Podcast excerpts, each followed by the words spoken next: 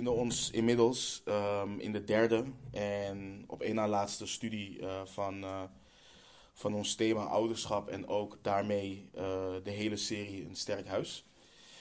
Um, twee weken geleden zijn we begonnen met het vormen van een Bijbels wereldbeeld op kinderen en uh, opvoeding. Uh, vorige week hebben we stilgestaan bij de oproep aan kinderen uh, om hun ouders te gehoorzamen. We hebben, we hebben vastgesteld dat het woord ons leert dat het een absolute noodzaak is dat kinderen gehoorzamen. En daarbij dus ook dat ze gehoorzaamheid wordt bijgebracht. We hebben gezien dat het vijfde gebod veel verder gaat dan alleen het gehoorzamen van je ouders.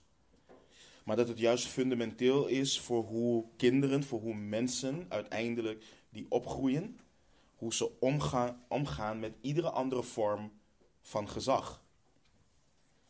En weet je, soms kunnen we als ouders ontmoedigd raken wanneer onze kinderen ons niet gehoorzamen, ons niet eren. Maar we zien wel dat ze bijvoorbeeld naar anderen luisteren. Dat, dat zie je ook vaak gebeuren. Maar geloof me, we zien het in de schrift. Een kind wat niet luistert naar zijn of haar ouders, luistert uiteindelijk naar niemand. Naar niemand.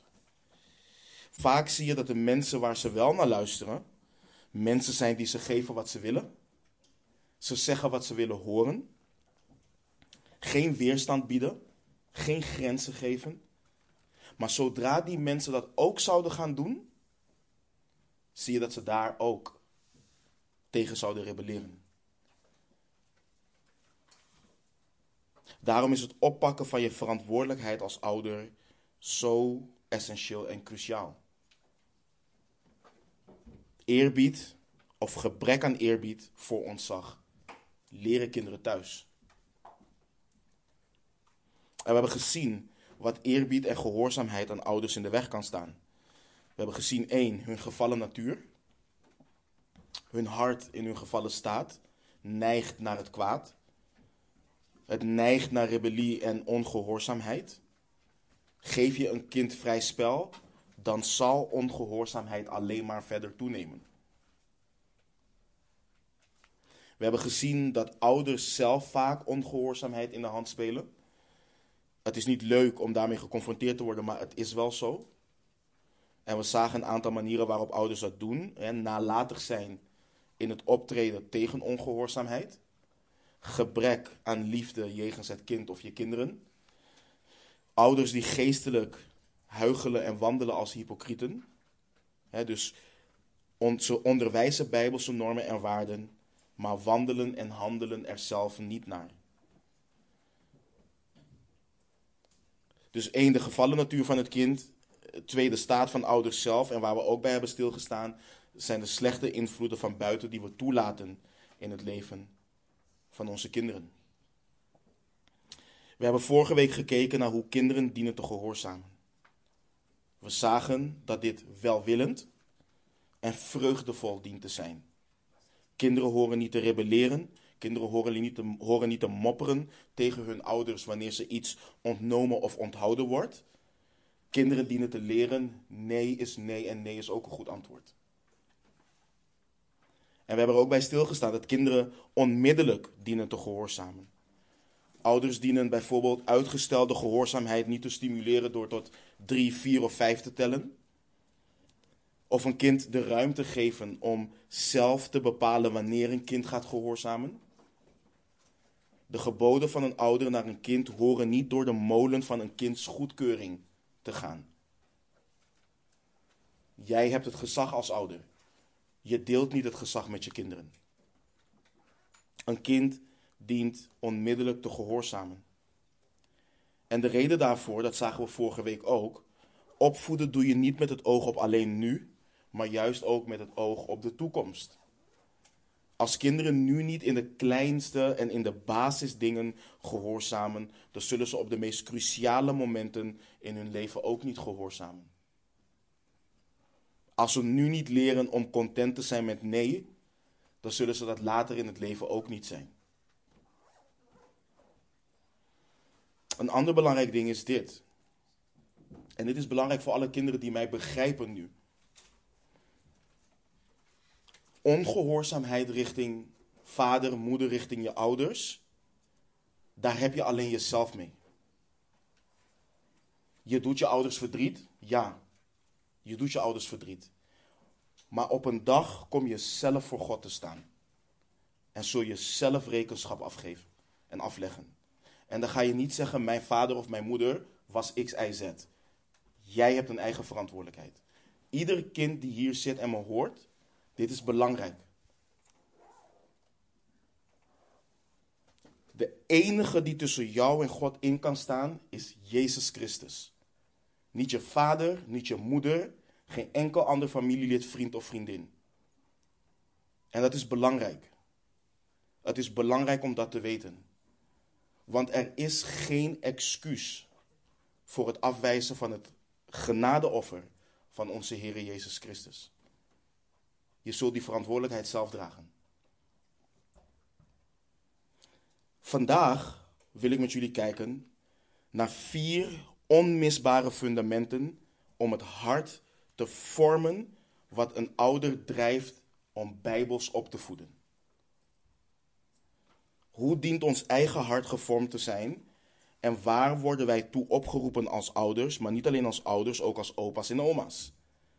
Waartoe worden wij opgeroepen wanneer, wanneer het komt op het opvoeden van onze kinderen? Op het bijbels opvoeden van onze kinderen. Volgende week gaan we duiken in de thema's die we onze kinderen dienen te leren. Dat gaan we doen vanuit Spreuken. Ja, wat betekent voed hen op in de onderwijzing en de terechtwijzing van de Heere? Wat is de onderwijzing en terechtwijzing van de Heere? Daar gaan we volgende week bij stilstaan.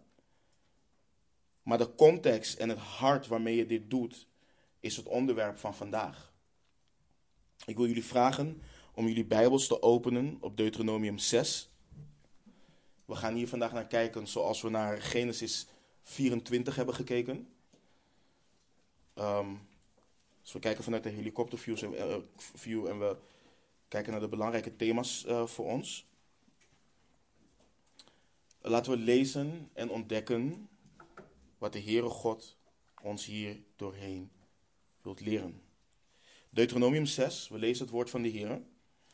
Mozes spreekt en um, we lezen: dit zijn de geboden, de verordeningen en de bepalingen die de Heer, uw God, geboden heeft u te leren, om ze te doen in het land waar u naartoe trekt om het in bezit te nemen.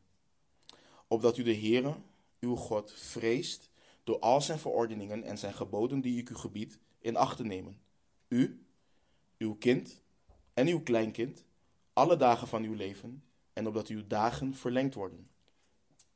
Luister dan, Israël, en neem ze nauwlettend in acht.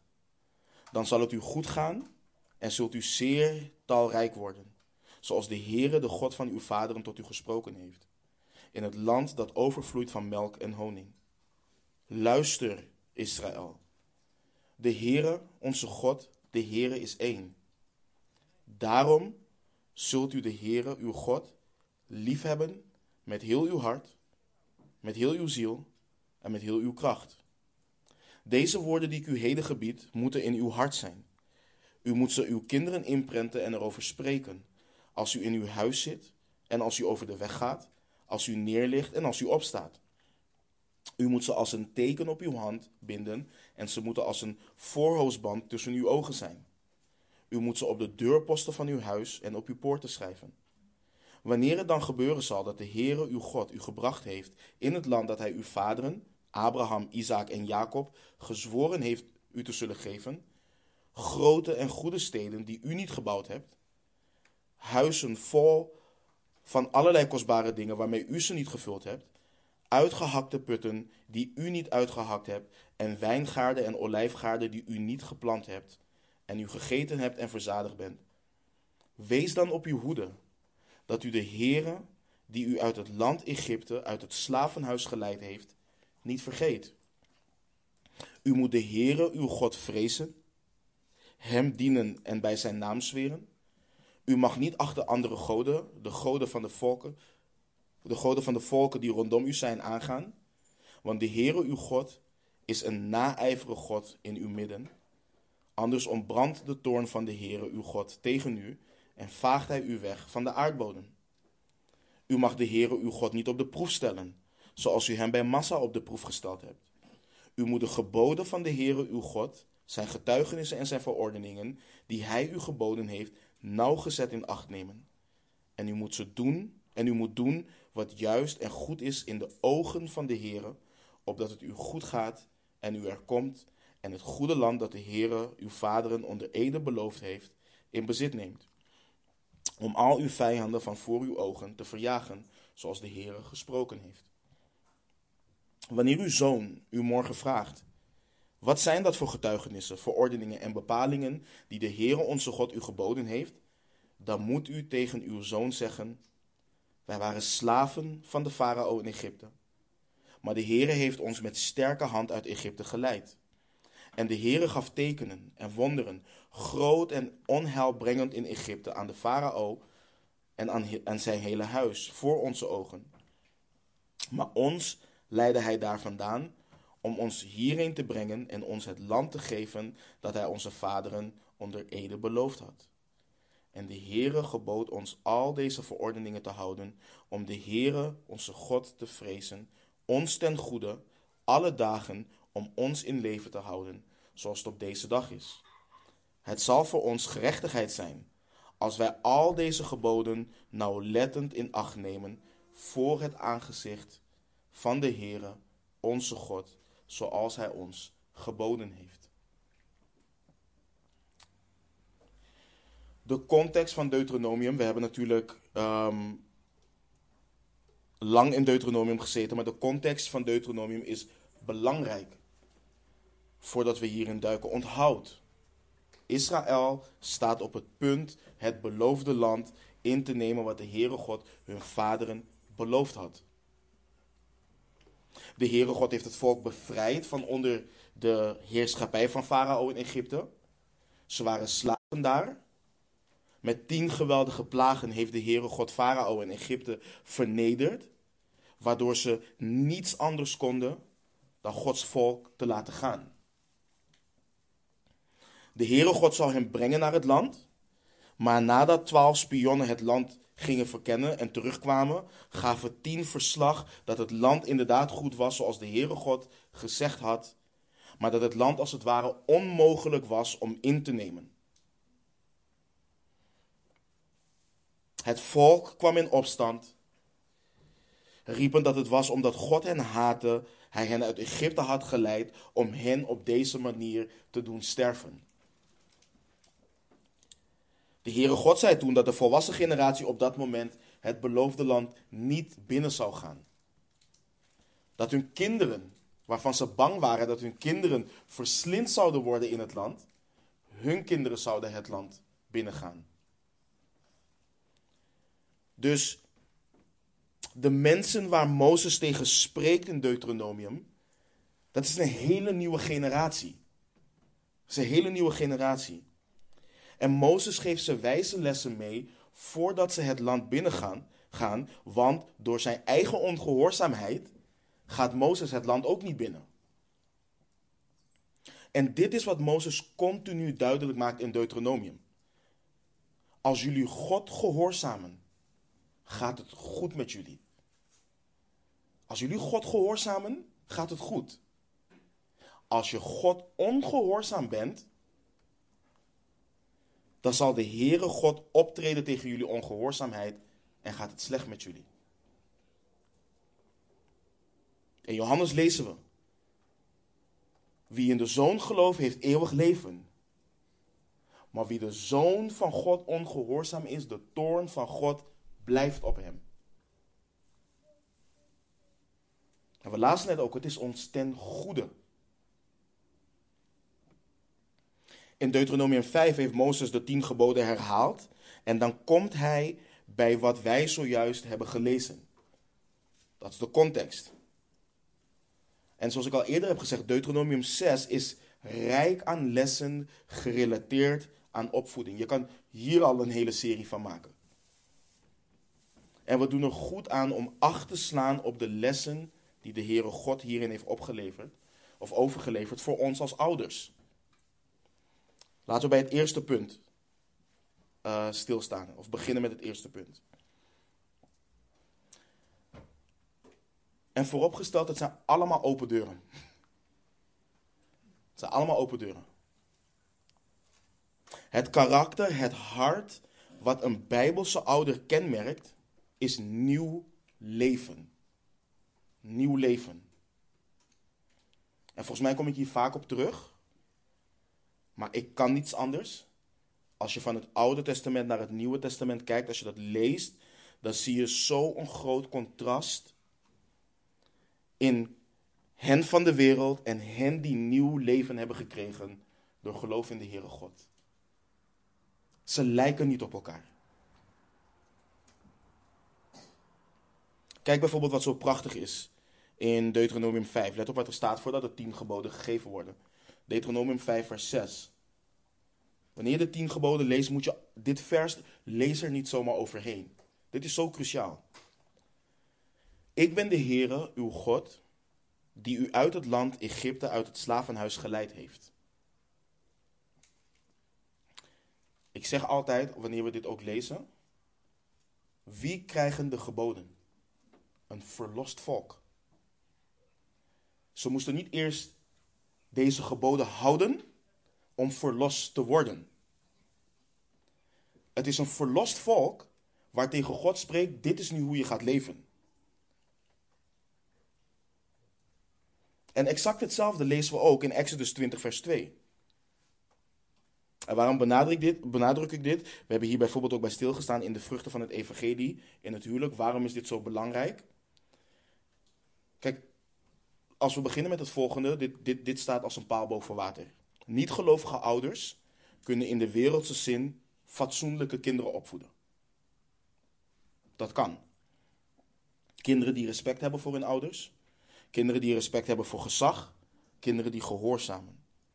En daarom stellen veel niet-gelovigen ook de vraag, je hebt toch ook, je hebt toch geen boek hiervoor nodig? Het is toch gewoon gezond verstand? Je hebt toch geen Bijbel nodig om je kinderen op te voeden? En daarin zie je dat we twee totaal verschillende wereldbeelden hebben. We leven in twee totaal verschillende werelden. Wij zijn echt vreemdelingen hier op aarde als christenen. Want hoe zit het met dit nieuwe leven? Dit nieuwe leven is door God. Dit nieuwe leven is voor God. Dit nieuwe leven is tot God. En dit nieuwe leven is in God. Romeinen veertien, vers zeven en acht leren ons. Paulus schrijft daar onder leiding van de Heilige Geest. Niemand van ons leeft immers voor zichzelf. Ons, hij heeft het over wij christenen. Niemand van ons leeft immers voor zichzelf. Niemand sterft voor zichzelf. Want als wij leven, leven wij voor de Heere. En als wij sterven, sterven wij voor de Heere. Let op hoe Paulus het leven nu omschrijft. Of wij dan leven of sterven, wij zijn van de Heere. En dit is dus het ding ook voor ons. Het is niet moraliteit wat de Bijbelse ouder kenmerkt. Het zijn niet fatsoenlijke normen en waarden waar de wereld mee instemt, wat de Bijbelse ouder kenmerkt. Het is nieuw leven. Een compleet nieuw leven, een compleet ander leven. Heilig leven. De Israëlieten waren verlost uit Egypte. Zij zouden naar het beloofde land gaan. Ze leefden onder het slavenjuk van Egypte. Ze waren niet vrij om te gaan en staan waar ze wilden. Ze waren niet vrij om te leven hoe ze wilden. Je had op een punt op een gegeven moment dat ze gewoon niet eens meer zonen mochten krijgen. Het was een onderdrukt volk. En zo zijn allen, allen die geloven in Jezus Christus, vrijgemaakt. Vrijgemaakt van het slavenjuk van de zonde. Vrijgemaakt en getrokken uit duisternis en gebracht in het licht. Eerst waren ze blind en nu kunnen ze zien. Eerst waren ze dood en nu leven ze. En daar waar ze eerst meegingen met de stroom en één waren met de wereld, zijn ze nu apart gezet, heilig, en is de oude mens gestorven en een nieuw mens levend gemaakt met Christus. De Bijbelse ouder heeft een nieuwe identiteit. Niet hij en of zij leeft meer, maar Christus leeft in hem en of haar. De Bijbelse ouder heeft niet meer de gedachten van de wereld, maar de gedachten van Christus. En weet je, een van de grootste strijden die wij voeren als discipelen van de Heer Jezus, is het besef van onze nieuwe identiteit en door dat besef ook te wandelen naar hetgeen waar God ons in Christus heeft vrijgemaakt. Een voorbeeld. We weten dat Paulus schrijft aan de Galaten dat we de strijd voeren tegen het vlees. We kennen dat vers. Dat het vlees begeert tegen de geest in. En op de een of andere manier citeren we dat vaker, dat vers, omdat we struikelen, omdat we zondigen, omdat we ongehoorzaam zijn. We citeren dat vaker dan, wat Paulus ook schrijft, wandel door de geest en u zult, de bege- en u zult zeker de begeerte van het vlees niet volbrengen. Dat ene citeren we vaker. Het ene lijkt een gegeven. Ja, dat is een onomstotelijk feit. Zo zien we het. En het andere zien we als een streven. Dit is pas zo wanneer we verlost zijn en een nieuw lichaam hebben. Maar Paulus schrijft over het hier en nu. Hij schrijft niet over daarna. Wandel nu door de geest. En dit heeft te maken met het beseffen dat je een nieuw leven hebt. Je hebt nieuw leven. Je bent niet alleen vergeven, broeder en zuster. Je bent niet alleen getrokken uit duisternis. Je hebt nieuw leven. Je hebt de geest van God die in jou woont. Dat is de realiteit. De realiteit is letterlijk, je bent je vlees niets meer verplicht.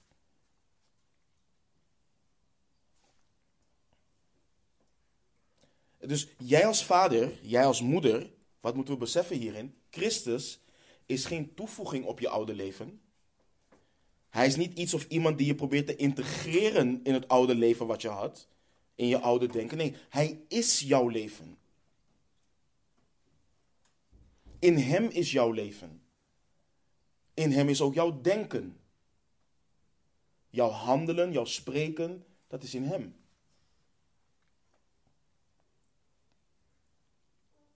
En in dat nieuwe leven hoort opvoeding naar de wil van de Heere God. Alleen dan is het mogelijk. Opvoeding tot eer en glorie van de Heere God. Broeders en zusters, je identiteit, je leven in hem is niet iets theoretisch. Het is niet iets om alleen theologisch te beamen. Het is een onomstotelijk feit. Jouw identiteit in Christus is zo echt en tastbaar als de stoelen waarop jullie nu zitten. Dat is het. Dus leef daarnaar. Leef daarnaar. Wij leven vaak naar het vers dat we de strijd voeren tegen het vlees, alsof de geest op het nippertje zal winnen aan het einde.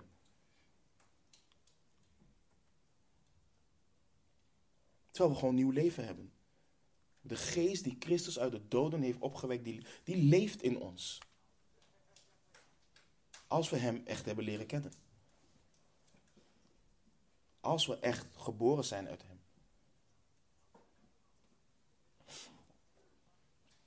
Ons volgende punt. Let op vers vier van Deuteronomium zes.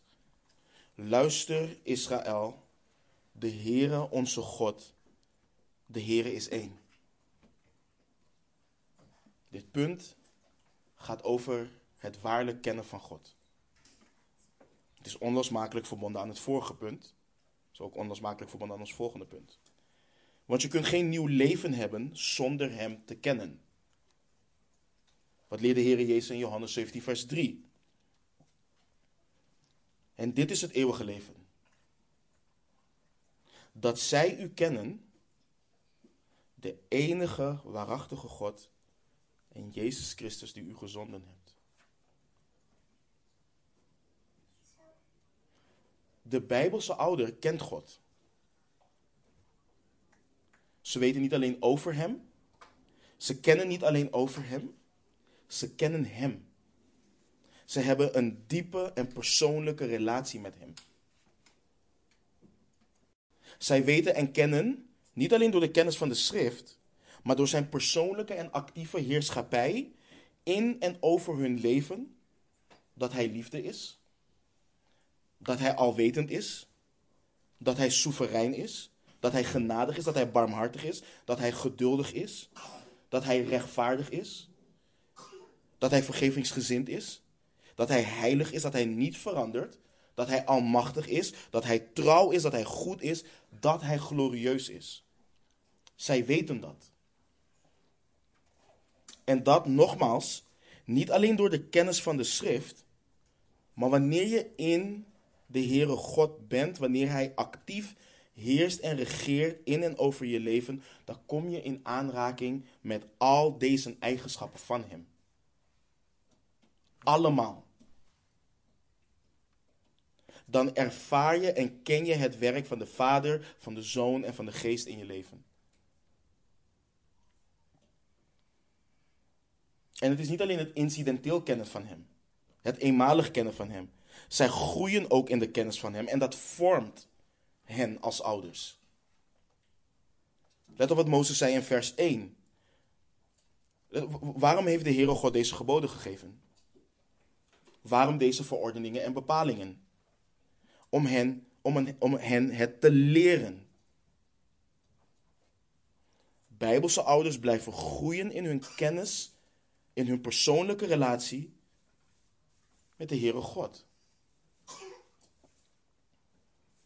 En Petrus schrijft bijvoorbeeld, niet specifiek aan ouders, maar iedere christen, maar dit is ook belangrijk in onze toepassing, in het thema wat we nu behandelen.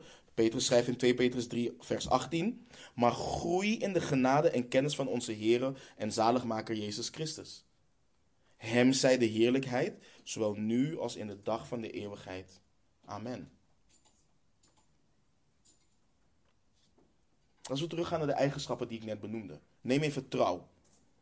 De trouw van de Heer. Waarom is het belangrijk dat ik weet dat God trouw is, ook als ouder in de opvoeding? Waarom is het belangrijk dat ik dat weet?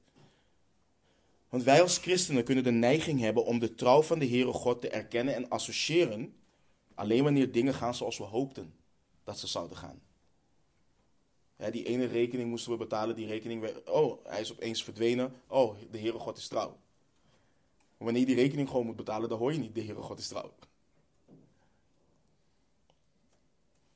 Maar waarom is de trouw van God in de juiste context zo belangrijk in opvoeding?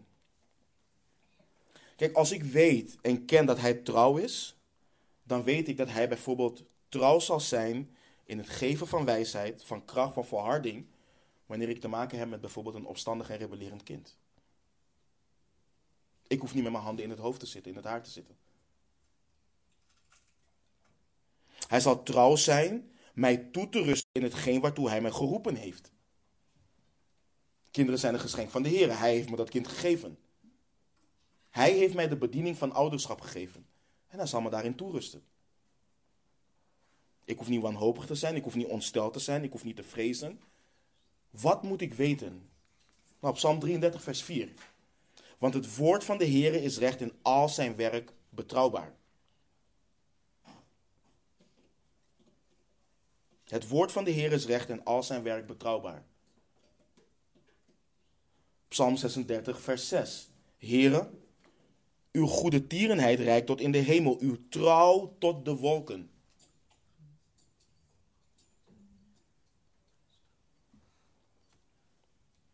Uw goede tierenheid reikt tot in de hemel, uw trouw tot de wolken.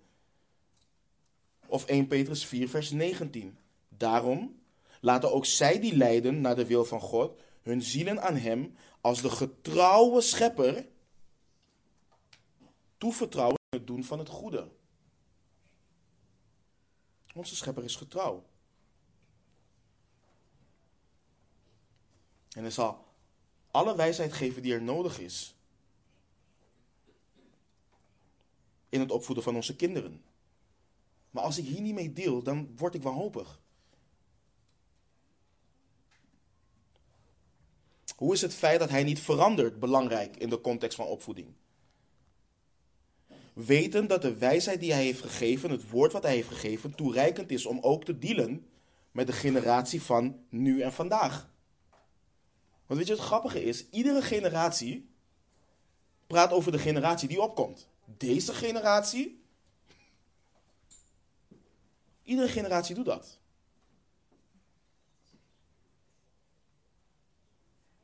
Maar dat leert, omdat hij niet verandert, dat ik niet hoef uit te wijken of zelf hoef te gaan verzinnen wat ik denk dat goed is om te doen met mijn kind of kinderen. Zijn woord is tot in eeuwigheid. Hij verandert niet. Er is niets nieuws onder de zon. Het is dezelfde zondige natuur van Adam die de kinderen in deze tijd hebben als de kinderen van vijfhonderd jaar geleden. En die kinderen hebben nog steeds hetzelfde nodig. Verlossing in en door Christus. Ze hebben niet de laatste vijf stappen tot X, Y, Z nodig. Ze hebben ouders nodig die de Heere God ten diepste kennen en hem navolgen in zijn wegen. Dat is wat ze nodig hebben. Of ze dat erkennen of niet. Dat is wat ze nodig hebben. En dat brengt ons naar het volgende punt. We lazen net vers vier van Deuteronomium zes. Let nu op vers twee en op vers vijf van Deuteronomium zes. Vers twee zegt Mozes: opdat u de Heere uw God vreest, door al zijn verordeningen en zijn geboden die ik u gebied, in acht te nemen, u, uw kind en uw kleinkind, alle dagen van uw leven, en opdat uw dagen verlengd worden. Vers vijf. Daarom zult u de Heere uw God liefhebben met heel uw hart, met heel uw ziel en met heel uw kracht. Als je notities maakt in je Bijbel, onderstreep of omcirkel de woorden daarom in vers vijf en opdat in vers twee. Onderstreep die woorden. Want het geeft de reden aan. Dat is belangrijk. Het, het, het, het, het geeft gewicht aan het vorige vers. En laat me beginnen dat we de diepte en het mysterie van Gods wezen nooit volledig zullen ontrafelen en begrijpen. Laten we daarmee beginnen. De Heere God is zo hoog en verheven. Er is niks en niemand als hem. Je zou hem met niemand of niets kunnen vergelijken. Iedere vergelijking die je maakt gaat mank. Want er is niemand als hem. Maar let wel. Want we kunnen daar zo in doorslaan dat we vergeten. Hij heeft genoeg van zichzelf geopenbaard om hem te vrezen en om hem lief te hebben met heel ons hart, met heel ons ziel, met heel ons kracht en met heel ons verstand. Dat is wel iets wat we moeten begrijpen. Want we kunnen zeggen, nee, God is zo, wat hij ook is, je kunt hem niet begrijpen, je kunt hem niet bevatten in ons denken. Maar dan kunnen we de fout maken en zeggen, ja, maar dan laat ik het voor wat het is. Nee, hij heeft genoeg geopenbaard om hem te vrezen en om hem lief te hebben met heel ons wezen. Er hoort eerbiedig ontzag voor de Heere God te zijn in het hart van de Bijbelse ouder. En doordat de Bijbelse ouder de Heere God kent en groeit in de kennis van zijn openbaring, zal de ouder hem vrezen en in zijn wegen gaan. En let op dat de vrees voor de Heere God zich niet beperkt tot alleen eerbiedig ontzag in de vorm dat je niet bang bent voor oordeel. Het uitzicht ook in de vorm van eerbiedig ontzag dat je niet tegen hem wilt zondigen, vanwege, vanwege wie hij is.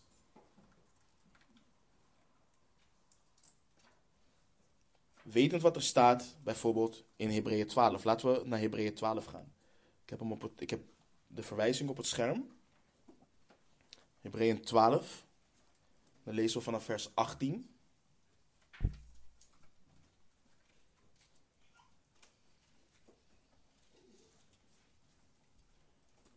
Dit is zo'n cruciaal gedeelte voor ons die wandelen in en met de Heer Jezus Christus. Die een beroep doen op het nieuwe verbond en doen dan alsof deze God anders is dan de God van het Oude Testament.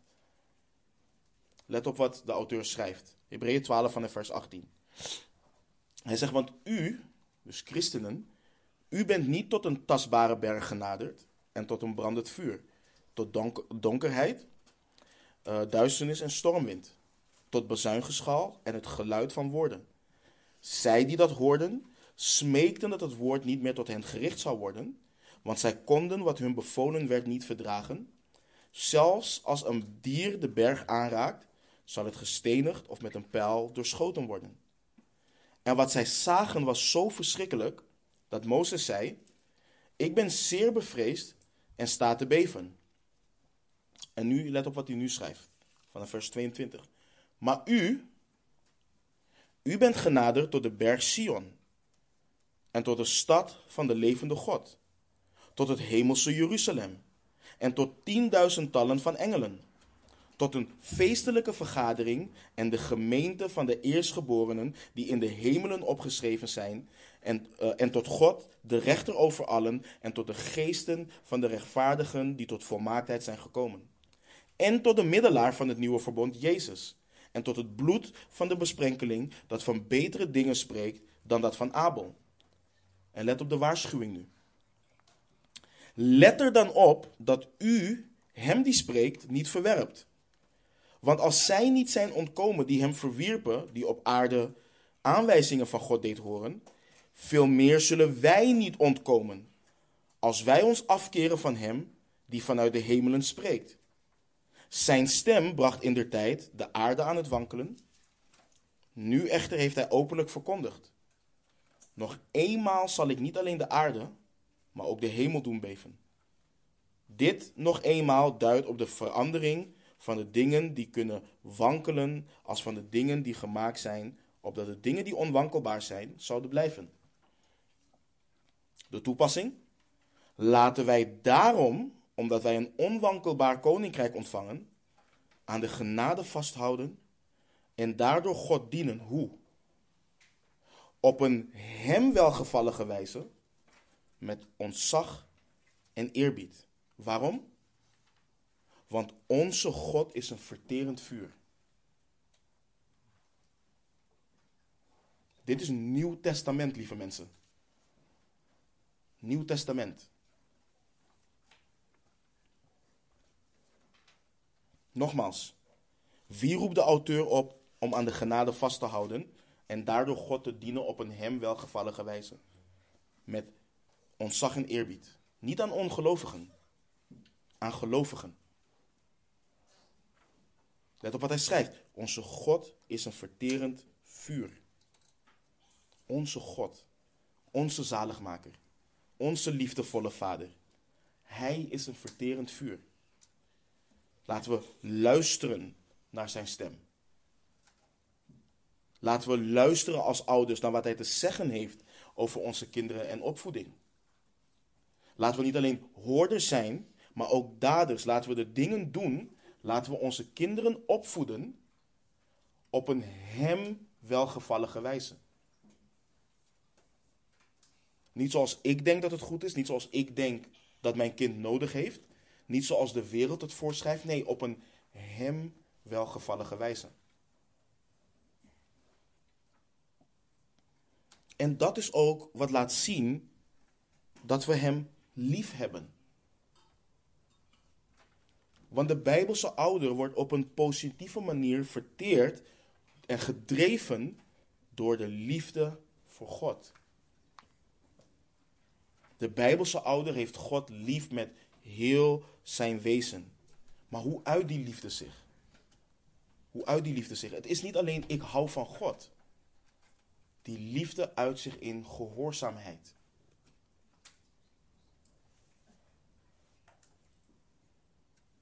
Het uit zich in het doen wat hij, het, wat hij zegt. Omdat, hij hem, omdat de ouder hem kent.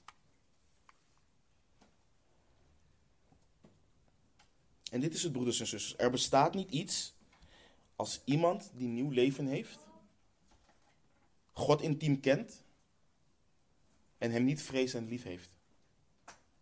Het bestaat niet. De liefde van God is uitgestort door de Heilige Geest in het hart van de wedergeboren discipel. Paulus leert ons dat in Romeinen vijf. God kennen zoals hij zichzelf geopenbaard heeft, doet het hart van de discipel beven van ontzag. Weet je wat het mooie is van een wedergeboren discipel die God kent? Die nadert met absolute blijdschap en vrijmoedigheid tot God. Maar wel nog steeds met gepaste vrees en eerbied en ontzag. Want ze weten dat hij heilig is. Een ware discipel gaat niet onverschillig met God om. Gaat niet oppervlakkig met God om. En dus ook niet oppervlakkig en onverschillig met de dingen die God heeft onderwezen en heeft gezegd. Zoals waar we nu bij stilstaan. Opvoeding, ouderschap. Het doet het hart van de discipel neerbuigen voor hem. In aanbidding. Dat brengt ons bij ons volgende punt. Let op de volgende versen. Vers zes, vers acht en vers negen. Vers zes leest. Deze woorden die ik u heden gebied, moeten in uw hart zijn. Vers acht. U moet ze als een teken op uw hand binden en ze moeten als een voorhoofdsband tussen uw ogen zijn. Vers negen. U moet ze op de deurposten van uw huis en op uw poorten schrijven. Ik herhaal ze nog een keer. Vers zes. Deze woorden die ik u heden gebied moeten in uw hart zijn. Vers acht. U moet ze als een teken op uw hand binden en ze moeten als een voorhoofdsband tussen uw ogen zijn. Vers negen. U moet ze op de deurposten van uw huis en op uw poorten schrijven. Wat betekent dit? Het woord van God wijst de weg in alles wat de Bijbelse ouder doet. Het woord van God wijst de weg in alles wat de Bijbelse ouder doet. De Bijbelse ouder heeft liefde voor Gods woord. Het is leidend in het leven. Het is toereikend in het leven. Het is gezaghebbend in het leven. Het is onmisbaar. Paulus schrijft in dezelfde geest in Kolossenzen drie vers zestien... Laat het woord van Christus in rijke mate in u wonen, in alle wijsheid, onderwijs elkaar en wijs elkaar terecht met psalmen, lofzangen en geestelijke liederen. Zing voor de Heere met dank in uw hart. Petrus schrijft in eerste Petrus twee vers twee, en verlang vurig als pasgeboren kinderen naar de zuivere melk van het woord, opdat u daardoor mag opgroeien. Dus wat betekent dit? De Bijbelse ouder, in geen geval. De Bijbelse ouder wijkt niet af naar links, wijkt niet af naar rechts. Het woord van God regeert in het hart, dus in de gedachten. Wat de Heere God zegt wordt continu voor ogen gehouden.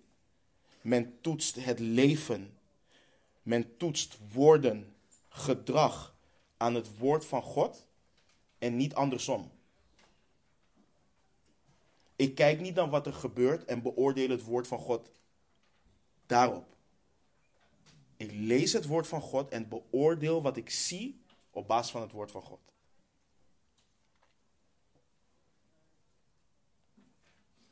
Wat zeggen de drie versen die we net lazen? Ook als je kijkt naar wat we eerder lazen. Het spreekt iedere keer van totale toewijding. Volledige toewijding. Iedere keer, ieder aspect van het leven. Het hart spreekt van je denken. Je hand spreekt van je handelen, je acties. Je huis en je poorten, het spreekt van de norm, de standaard, wat regeert in het huis, maar ook in de samenleving. Wat de Heere God heeft geboden, dient de standaard, het dient de norm te zijn en bepalen in ieder aspect van ons leven. Als mijn kind opstandig is, dan moet ik kijken naar het woord van de Heere God en wat het woord leert in hoe ik hiermee om moet gaan. Als mijn kind wordt gekenmerkt door egoïsme, door boosheid, door liegen of wat dan ook tegen de wil van God ingaat, dan moet ik kijken naar wat het woord van God daarover te zeggen heeft. Als mijn kind een verzoek bij mij neerlegt, dan dien ik aan de hand van Gods woord te kijken hoe en of ik dat verzoek ga inwilligen of niet. Dat betekent niet dat, het, dat ik pas over een week of twee weken iedere keer op een verzoek moet terugkomen. Nee, ik hoor al, en dat is het ding, ik hoor doordrenkt te zijn van Gods wijsheid, omdat ik als die welzalige man ben, in Psalm één, die dag en nacht mediteert op het woord van God.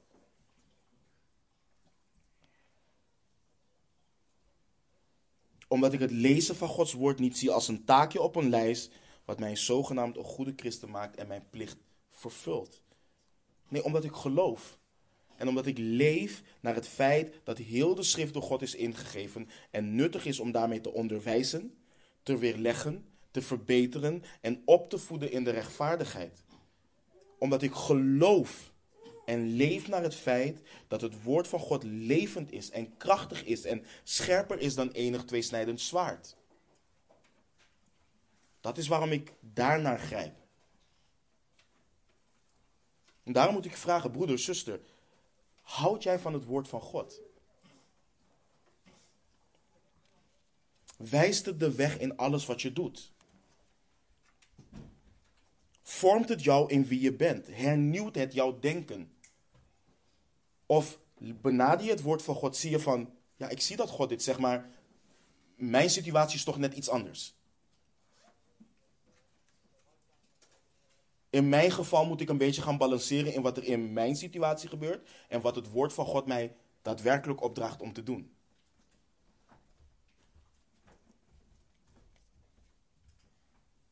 De vraag is, is het toereikend in jouw leven en in jouw taak, in jouw bediening als opvoeder?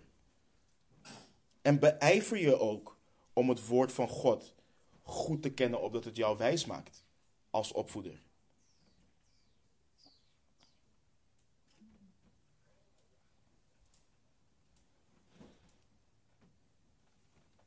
Want in dit punt zit nog een ander belangrijk punt verwezen, verweven. Meerdere punten overigens. Let op wat Mozes zegt in vers zeven. U moet ze uw kinderen inprenten en erover spreken als u in uw huis zit. En als u over de weg gaat, als u neerligt en als u opstaat. Deze opdracht krijgen ze meerdere malen in Deuteronomium. Let op Deuteronomium vier vers negen. Alleen, wees op uw hoede en neem uzelf zeer, um, neem uzelf zeer in acht dat u de dingen niet vergeet die uw ogen gezien hebben. En dat zij niet uit uw hart wijken alle dagen van uw leven. U moet ze uw kinderen en uw kleinkinderen bekendmaken. Let ook op Deuteronomium elf vers achttien tot en met eenentwintig. Mozes zegt, daarom moet u deze woorden van mij in uw hart en in uw ziel prenten. Bind ze als een teken op uw hand. En ze moeten als een voorhoofdband tussen uw ogen zijn. En leer ze aan uw kinderen door erover te spreken als u in uw huis zit. En als u over de weg gaat, als u neerligt en als u opstaat. En schrijf ze op de deurposten van uw huis en op uw poorten. Opdat uw dagen en de dagen van uw kinderen in het land waarvan de Heere uw vader gezworen heeft het hun te geven, zo talrijk worden als de dagen dat de hemel boven de aarde staat.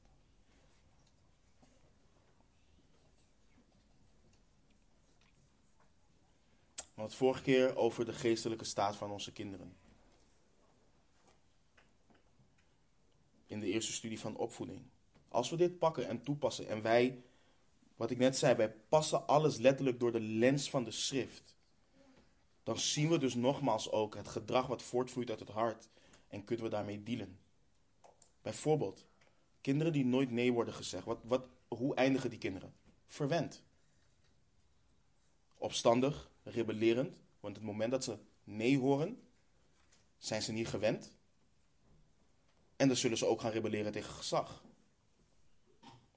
Kinderen die geen grenzen kennen, hetzelfde. En nu komt het belangrijke.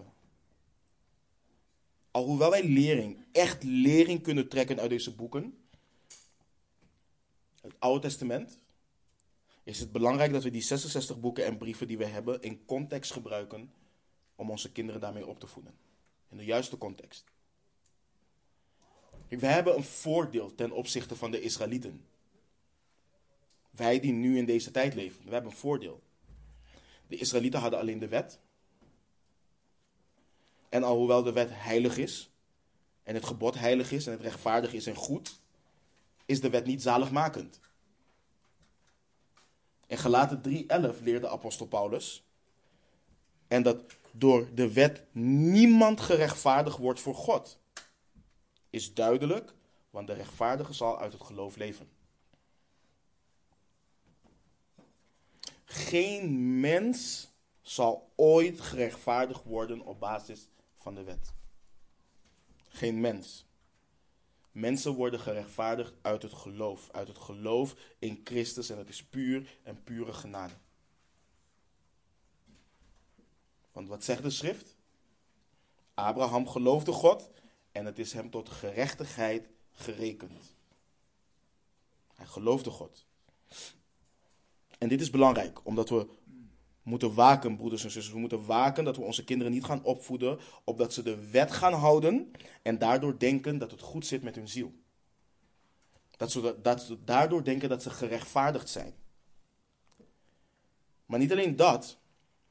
We moeten de geboden in het Nieuwe Testament ook niet brengen als wetten die ze moeten houden, alsof dat hen zalig maakt. Hoeveel ouders hoor je?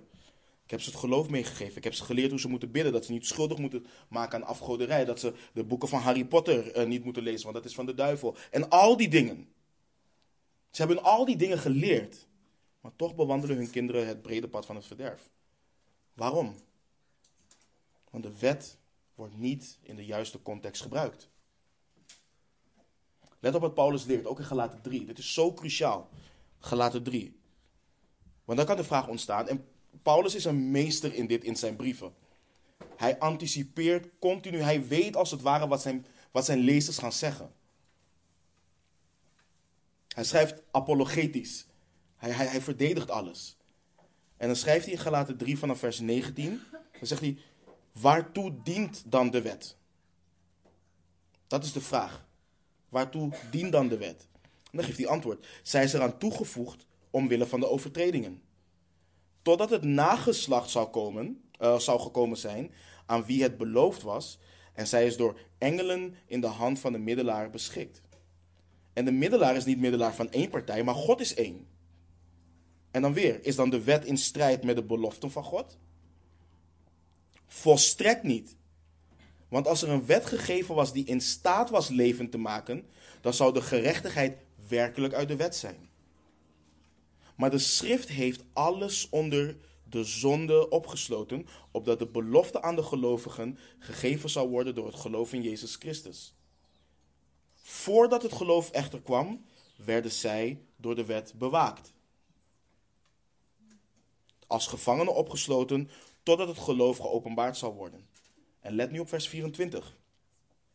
Zo is dan de wet onze leermeester geweest tot Christus, opdat wij uit het geloof gerechtvaardigd zouden worden.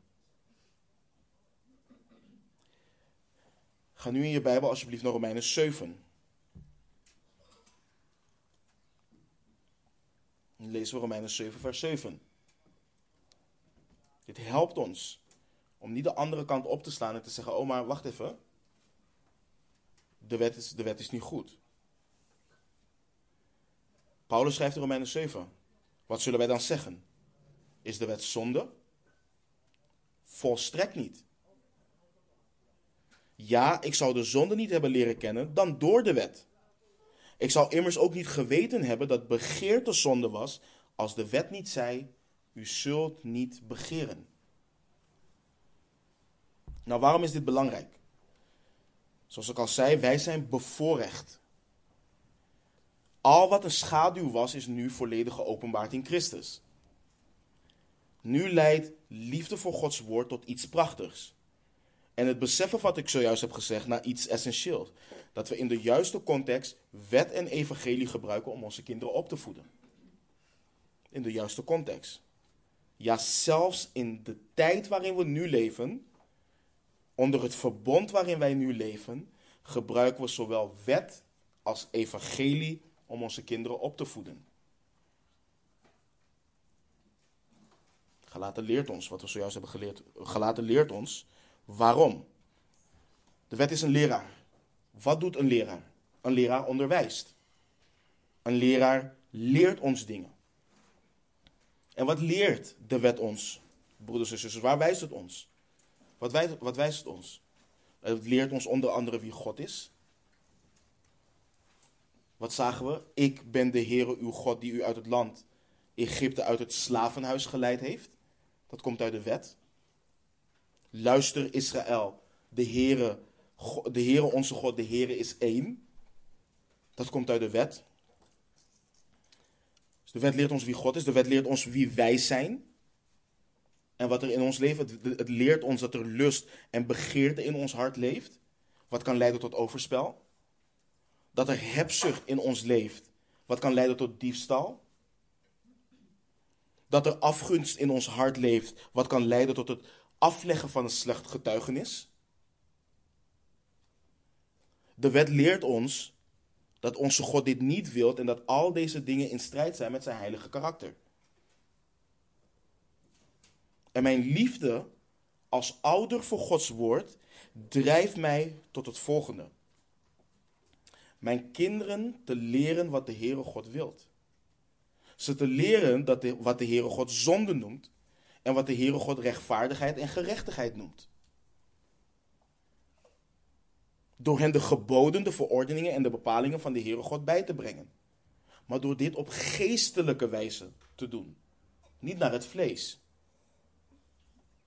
Mijn liefde voor Gods woord drijft mij tot het openbaren van wie God is. Wat zijn wil is. Dat hij volmaakt is. Dat zijn geboden heilig zijn. En dat God wil dat wij leven in relatie met hem. Het drijft mij om ze te leren, dat zoals er in Genesis één vers één staat, dat hij de schepper van hemel en aarde is. De schepper van dit heelal. Dat hij heerst en dat hij regeert over zijn schepping. En het leert ze dit. Dat hij het recht heeft om onze volledige gehoorzaamheid te eisen. En niet alleen dat hij het recht heeft, hij doet het ook. En dat is wat het ons, dat, dat is wat het ons drijft om hem te leren. Mijn liefde voor Gods woord leert me om in de juiste geest op te treden en de wet rechtmatig te gebruiken. We leren ze dan niet alleen dat stelen tegen de wet van het land ingaat. En we leren ze dan niet alleen dat iets afpakken van een ander niet alleen niet aardig is. We gebruiken de wet om ze te leren dat het tegen het achtste gebod van hun schepper ingaat. We moeten niet simpelweg leren dat liegen niet aardig is. Dat je woord niet houden niet aardig is en niet goed is en anderen pijn doet. Ze moeten leren dat dit de heilige wet van de waarachtige God breken is.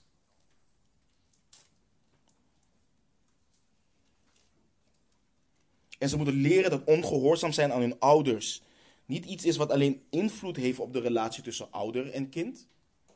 Het is rebellie tegen hem die geboden heeft vader en moeder te eren. En dit drijft ons om te doen wat er staat in vers zeven van Deuteronomium zes. U moet ze uw kinderen inprenten en erover spreken. Als u in uw huis zit en als u over de weg gaat, als u neerligt en als u opstaat. En Mozes spreekt hier niet van je kinderen instampen en slaan om de oren met alles wat er in de Bijbel staat. Dat is niet waar Mozes het over heeft. Mozes zegt, je kinderen moeten dit weten. Je kinderen moeten weten, het moet in hun gedachten zijn wat de Heere God geboden heeft. Of ze hem nou aanbidden of niet, ze moeten weten wat hij heeft gezegd. Ze moeten weten wie hij is. En de gesprekken die we voeren met onze kinderen moeten God gecentreerd en God verheerlijkend zijn. En begrijp me niet verkeerd, ik wil hiermee niet zeggen dat we niet met onze kinderen over koetjes en kalfjes kunnen praten. Weet je, die fout, broeders en zusters, moeten we niet maken. Ouders gaan zo vaak de mist in dat ze verwachten van hun kinderen dat, ze de, dat de enige gesprekken die ze met hun kinderen zouden kunnen voeren als ouders puur en puur geestelijk is. Nee, dat is niet zo.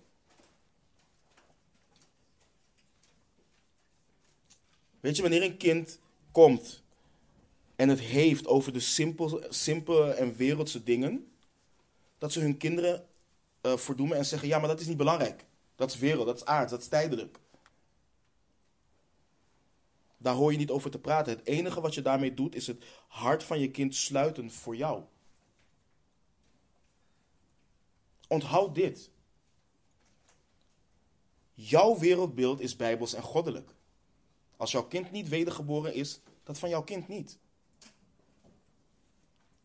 Dus je kunt er niet van uitgaan dat je geestelijke gesprekken op die manier met je kind, met je kind gaat voeren. Maar hou de kinderen en leer de kinderen Gods wet als je liefde hebt voor zijn woord. Hou het ze voor. Maar hou het niet alleen daarbij. Zoals ik eerder zei, onze kinderen hebben wet en evangelie nodig. Met alleen de wet maak je hun zondige staat kenbaar, maar, zullen, maar ze zullen de wet niet kunnen houden. Ze kunnen niet gerechtvaardigd worden door de wet. Ze moeten rekenschap afleggen voor hun zonde, want God eist gerechtigheid. Dus ze hebben hoop nodig. Ze hebben goed nieuws nodig. Want ook al kennen ze de wet, leven ze naar hun vlees. En dat brengt een ongekend en verschrikkelijk dilemma met zich mee. Het brengt verdoemenis wanneer je God probeert te behagen met de werken van je vlees. Let op wat Paulus schrijft in Romeinen, Romeinen, vijf, vers, uh, Romeinen acht, vers vijf tot en met acht.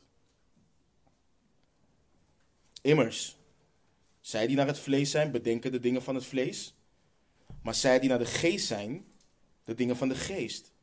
Want het denken van het vlees is de dood, maar het denken van de geest is leven en vrede. Immers, het denken van het vlees is vijandschap tegen God.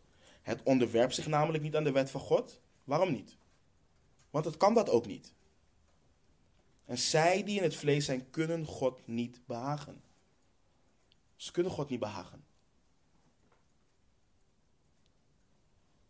Kijk, voed je je kind met alleen de wet op,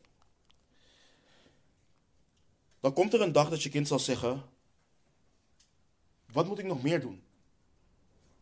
Wat moet ik nog meer doen? Dat is wat je kind gaat zeggen. Ik heb alles gedaan wat je me hebt geleerd. Ik heb alles gedaan om een discipel van Jezus te zijn. Ik heb alles gedaan om hem te behagen. Wat moet ik nog meer doen? Wat moet ik nog meer doen om goed genoeg te zijn? En de versen die we zojuist hebben gelezen, laten zien wat er, veel, wat er mis is daarmee. Onze kinderen moeten echt weten dat ze niet verzoend worden met God door hun eigen werken. Ze moeten leren dat al onze rechtvaardige daden zijn als een bezoedeld kleed. Ja, ze moeten gehoorzamen. Ze dienen hun ouders te gehoorzamen. Maar die gehoorzaamheid is niet wat je zalig maakt.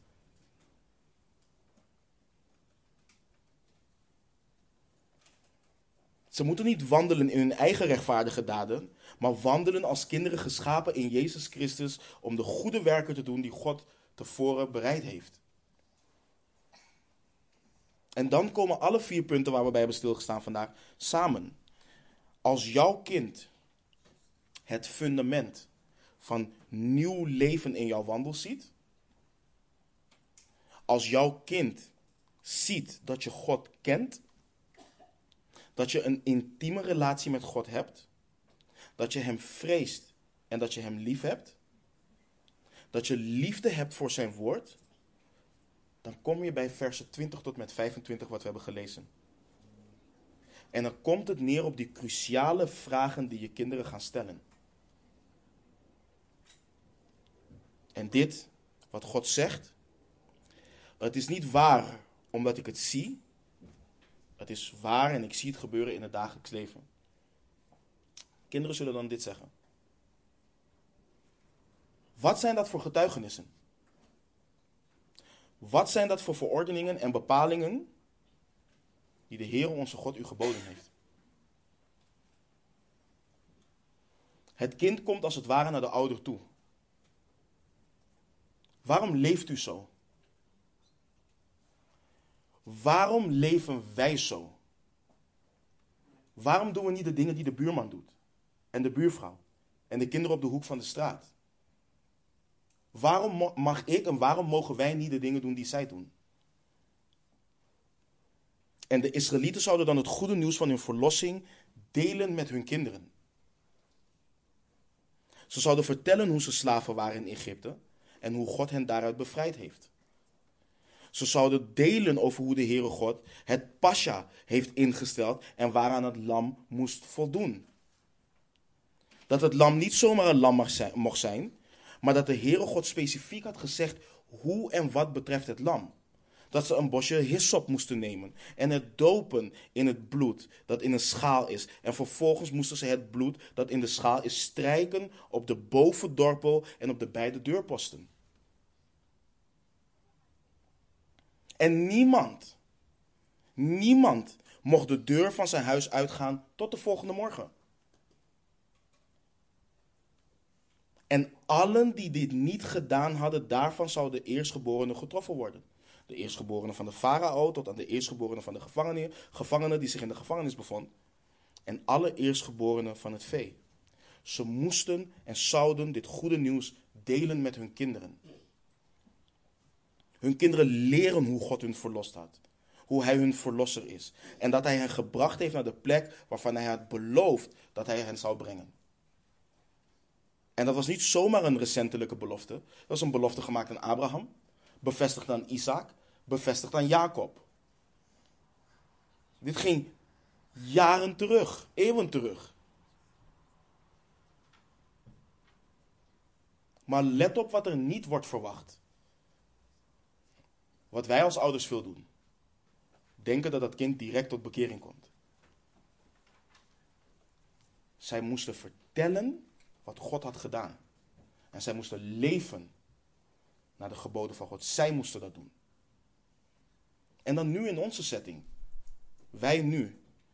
Wij hebben de wet gebruikt om onze kinderen hun zondige staat te laten zien. Wij hebben laten zien hoe wij leven in dit huis. Wat God heeft gezegd.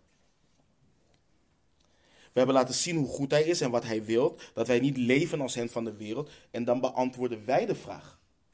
Waarom houden wij ons aan deze geboden? Waarom volgt u Jezus na?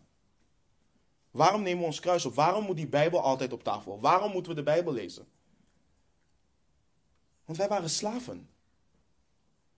Wij waren slaven, slaven van de zonde.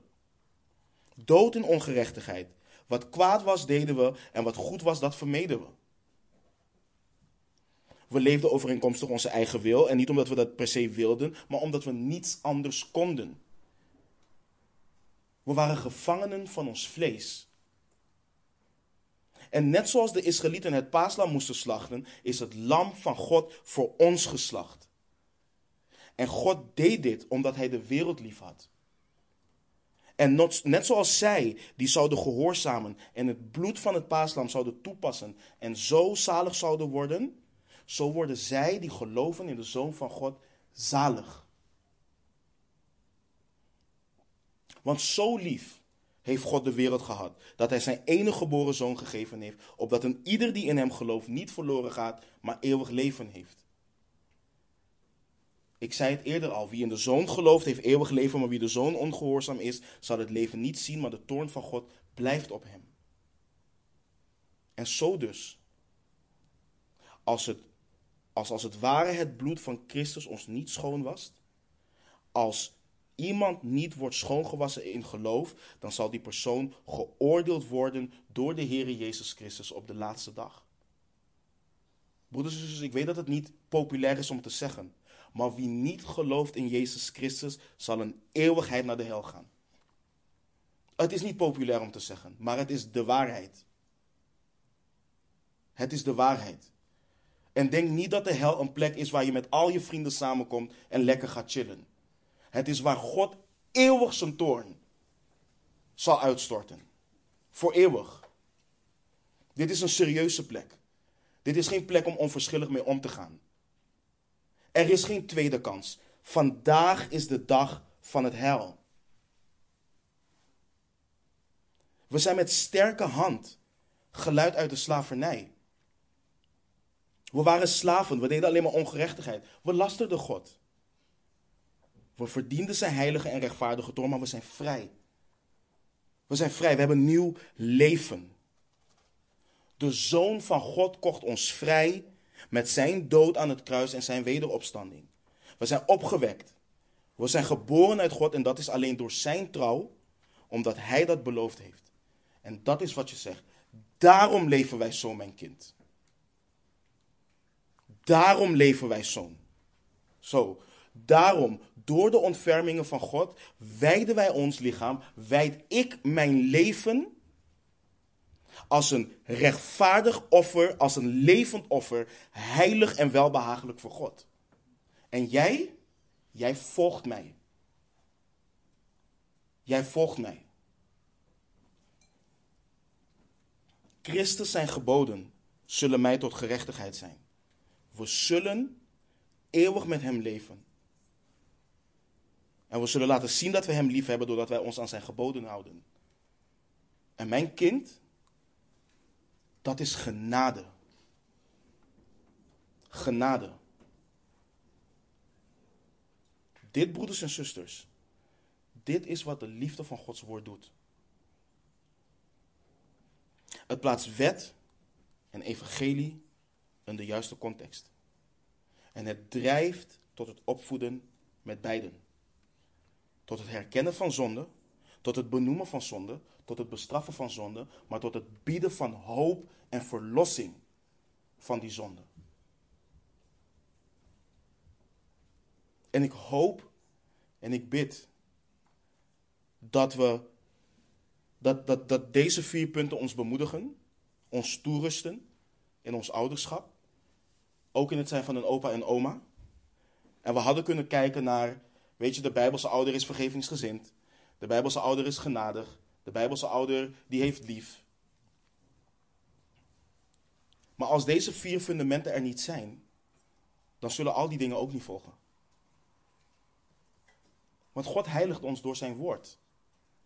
En wij worden veranderd door fellowship met hem, door gemeenschap met hem.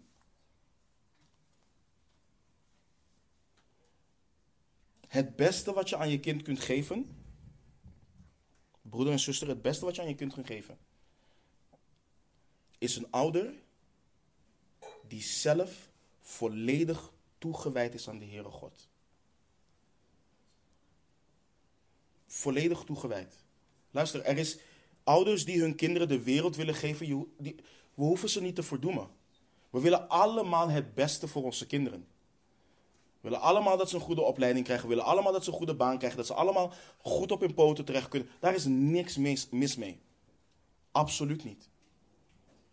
Maar er is niets beters wat je je kunt, kunt geven, dan een ouder die zelf volledig is toegewijd aan de Heere God.